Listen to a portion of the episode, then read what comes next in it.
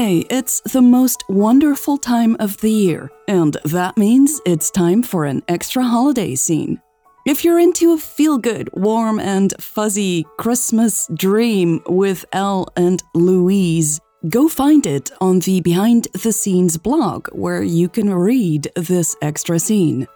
Don't know where to find the Behind the Scenes blog? I sent you that link when you subscribed to the newsletter. Not subscribed yet? Go to lesbianromantic.com forward slash newsletter and get immediate access.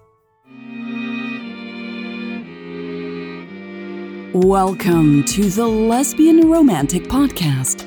This is Connection Concealed, Part 33 Lifeline. Previous episode Something is off. That guard was about to abandon ship. No, we won't survive without our gear. We stay here. I'm leaving. Stop, Thomas! I am not letting you escape. We're going to die. Bullshit! Stay here! Choose courage. June 13th, 2061. San Francisco Bay, Fireblue Territory, North American Province. 2215. Local time.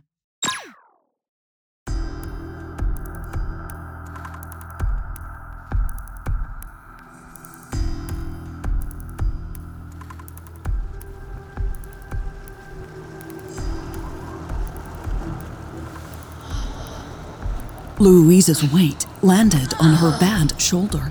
She screamed in agony. She managed to hold on to the ferry's railing despite the pain and started to climb down the ladder. Come back, you lunatic! Hobbs shouted angrily, peering down over the side.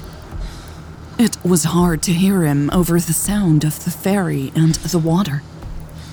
Louise jumped off the ladder and into the lifeboat. It was anything but steady. Once she had regained her balance, she looked up. Hobbs was nowhere in sight. Louise scrambled to one of the two wires that kept the lifeboat secured to the ferry.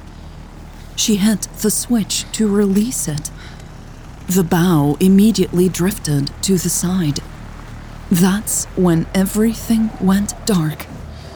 She guessed Hobbs was trying to pull the lifeboat back up, but he had pushed the wrong button and switched off the lights. All she needed was another second or two. She held on tightly while she hurried to the second wire. Louise made it to the back of the boat. Just as the lights switched back on, her hands were shaking and she fumbled with the release mechanism. It wasn't budging. The engine above her head sprung to life. Louise pushed down on the mechanism again, with both of her thumbs this time. She heard a loud click, but nothing happened. The wire hadn't disconnected. The back of the boat slowly started to move upward. Louise grabbed the seat and kicked at the wire. Once, twice. Half of the boat was out of the water by now, but only a few inches. She kicked one more time, as hard as she could. The wire finally snapped loose and shot up in the air. Louise ducked and covered her head with her arms so she wouldn't get hit when it came back down. She thought she could hear Hobbs's angry screams, but wasn't sure. After a few moments, she crawled to the boat's engine and hit the power switch. Luckily, she got it right straight away. Louise looked up. She wanted to give Hobbs one more chance to climb down and escape, but he was no longer there. She thought she knew why. He was running upstairs to get his gun, she guessed. She quickly grabbed the control lever and maneuvered the boat away from the ferry. She tightened her grip on the lever and moved it forward. The lifeboat hopped up and down. The guard's backpack almost toppled overboard. Louise steered the boat further away. She increased her speed to get as far away from Hobbs as quickly as possible. He could be back outside by now, aiming the gun at her head. She was lucky the sky was filled with clouds, or she'd be a sitting duck in the moonlight. The first bullet whooshed by her ear just seconds later. Louise pulled the lever to the left violently. The second bullet hit the water several yards away. She straightened the boat again, pushing the engine to its limits.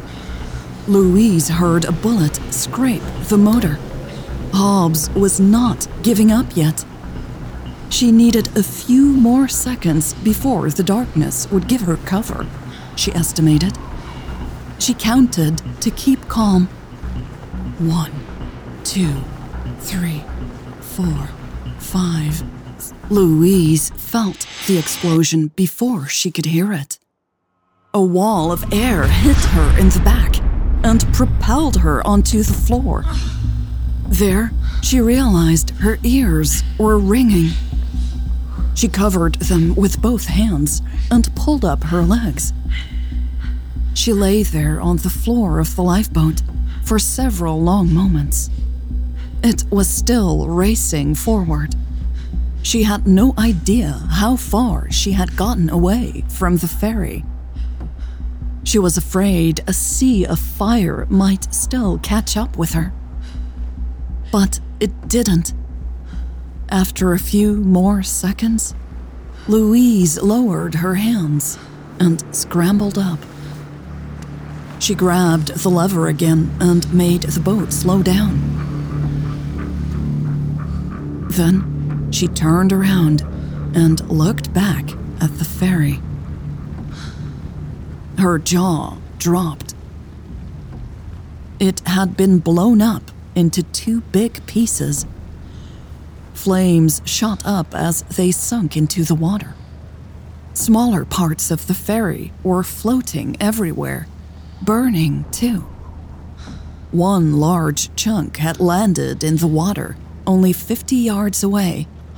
She had been lucky, and her spidey sense had been right. Louise rubbed her chest. They blew up the ferry. She mumbled to herself, stunned. No way Hobbs had survived. She too would have been dead if she hadn't listened to her gut. Fuck! She yelled. Holy shit! She added after a moment. She ran a shaky hand through her hair. She was too shocked to feel anything. Louise wasn't sad or shaken that Hobbs was dead, she realized. It was just so hard to believe the rebels would go this far.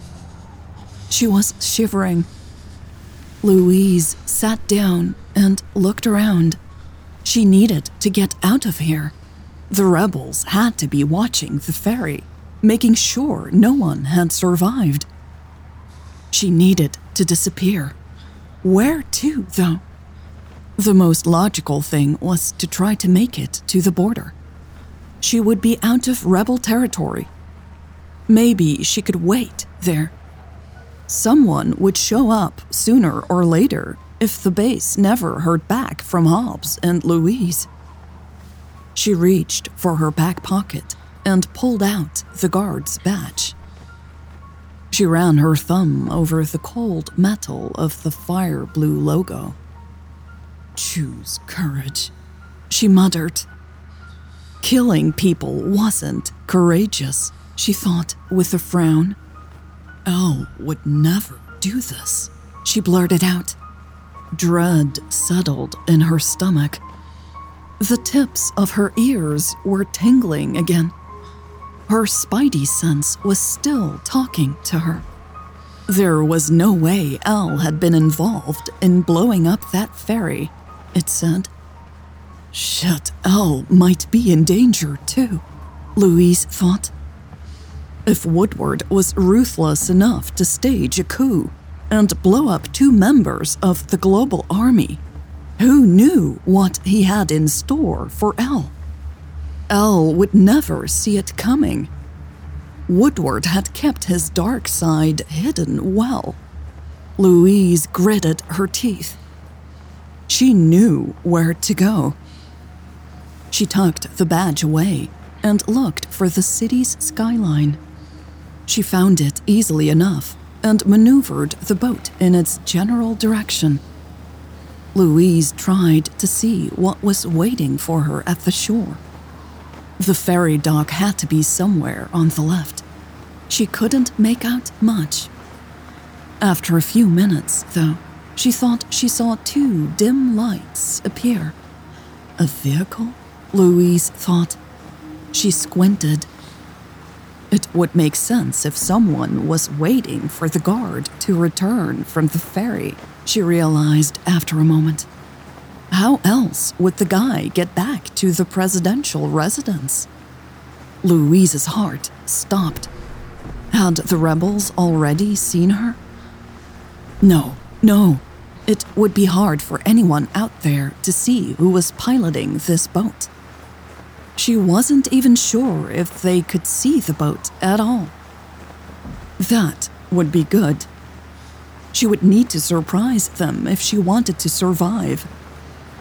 Louise shifted the control lever to the right. She had to find a different spot to get to shore. She didn't know how much fuel the lifeboat had, so she couldn't make too much of a detour. Plus, if she arrived in the middle of nowhere, there would be no way for her to get back to the city anytime soon.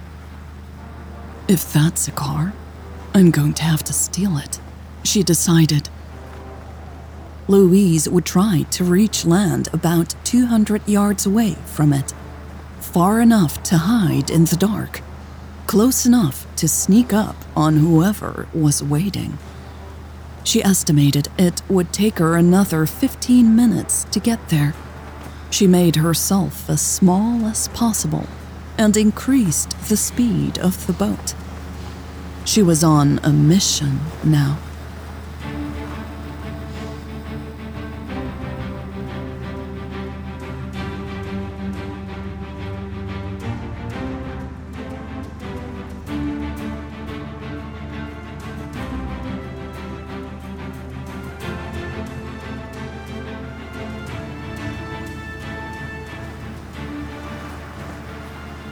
About 10 minutes later, Louise was close enough to see the shapes of the trees and bushes on the shore.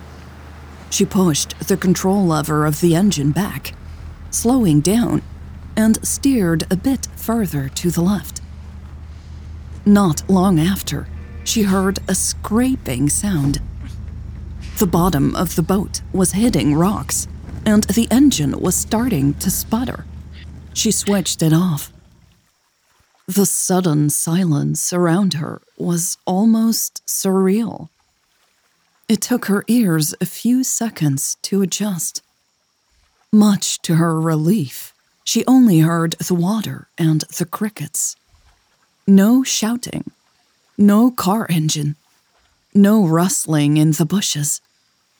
That wouldn't last, though. Chances were the rebels had heard the engine. Louise crouched and grabbed the backpack. She swung it over her shoulder. Every single one of her muscles screamed in protest. She clenched her jaw and tucked the flashlight in the waist of her pants.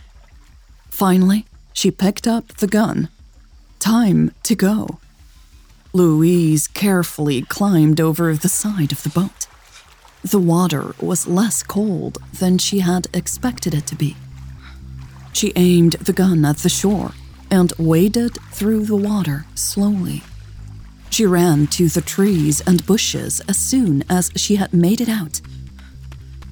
Once hidden, she rested her back against a tree and took a moment to catch her breath. Her hands were trembling. Louise considered her options. If there was a car waiting, she needed to reach it before anyone came looking for her. Or worse, before they left. That vehicle would be her only chance to get back to the city, to Elle, anytime soon. A nagging voice in the back of her mind asked, How are you going to steal it? She pushed it away. You don't know how to drive it. The small voice tried again. Louise almost laughed at that because it was true. One step at a time, though. She started moving through the bushes and trees. She stopped every 20 yards or so to make sure all was quiet around her. Once she was sure she was still alone, she started walking again. The wet sneakers were scraping the skin off of her feet in several places, but she pushed through the pain. The branches of the bushes had already cut up her arms in several spots, but she didn't care. When she got to the edge of the clearing, Louise crouched behind a tree. She studied her breathing and then slowly leaned to the side to take a look. Her spirits rose immediately. There was indeed a car, its headlights illuminating the area. She scanned the immediate surroundings. Then the dock by the water. Louise didn't see anyone anywhere. But someone had to be out there, she knew. Only a second later, she heard a man clear his throat on her left. She froze and tightened her grip on the gun. She hoped she wouldn't have to use it, but she would if she had to. Slowly, Louise moved in the direction of the sound, staying low and trying not to make too much noise. It wasn't easy with her sneakers sloshing and squeaking. Luckily, the crickets were making a ruckus tonight. Louise spotted the guard after just a few moments. He was standing a few yards away, his back to her. It was darker in this area, and it took her a while to realize what he was doing. Is he peeing? She thought, her mouth opening in surprise. She almost giggled out loud because of her luck. Louise didn't hesitate. She jumped up and took four quick steps. He hurriedly zipped up and spun around. Their eyes locked for a millisecond before she hit him on the side of the head with the gun.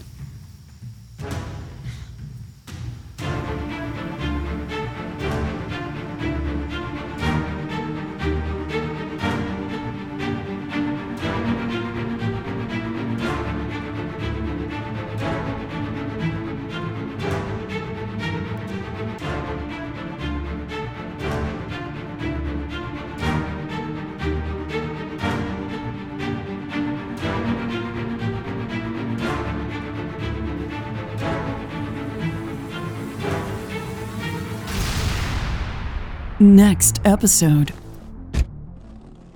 How do I drive this thing? This was part 33 of Connection Concealed. Thank you so much for listening. And again, if you'd like to read this year's Christmas Dream with Elle and Louise, go to the Behind the Scenes blog. You can find that link in the welcome email I sent you when you signed up for the newsletter. If you haven't signed up yet, go to lesbianromantic.com forward slash newsletter and get immediate access. There's also another extra. This past weekend, Muriel and I recorded the fourth community podcast, so the Fellow Romantic Community podcast, with the fourth Q&A. We answered all your questions and played some cool voicemails, so go check that out as well. Thank you so much to the supporters of this podcast. You know, this is my full time job. It takes me a full week to write, record, produce, and release an episode from my small home office. Um, I don't have a team, I don't work in a fancy studio. It's just me in a pillow fort trying to get this episode out in time every week. So thank you so much for all your support and your encouragement. Without your support, I simply couldn't keep doing this, so thank you. All right, that's all for this week. Thank you so much for listening, and I will see you next week. Bye. Hey there! I have something new and exciting to announce. The stories on this podcast will soon be available as an online book. Chapters 1 to 32 of Connection Concealed are already available today. Go check it out at lesbianromantic.com forward slash books.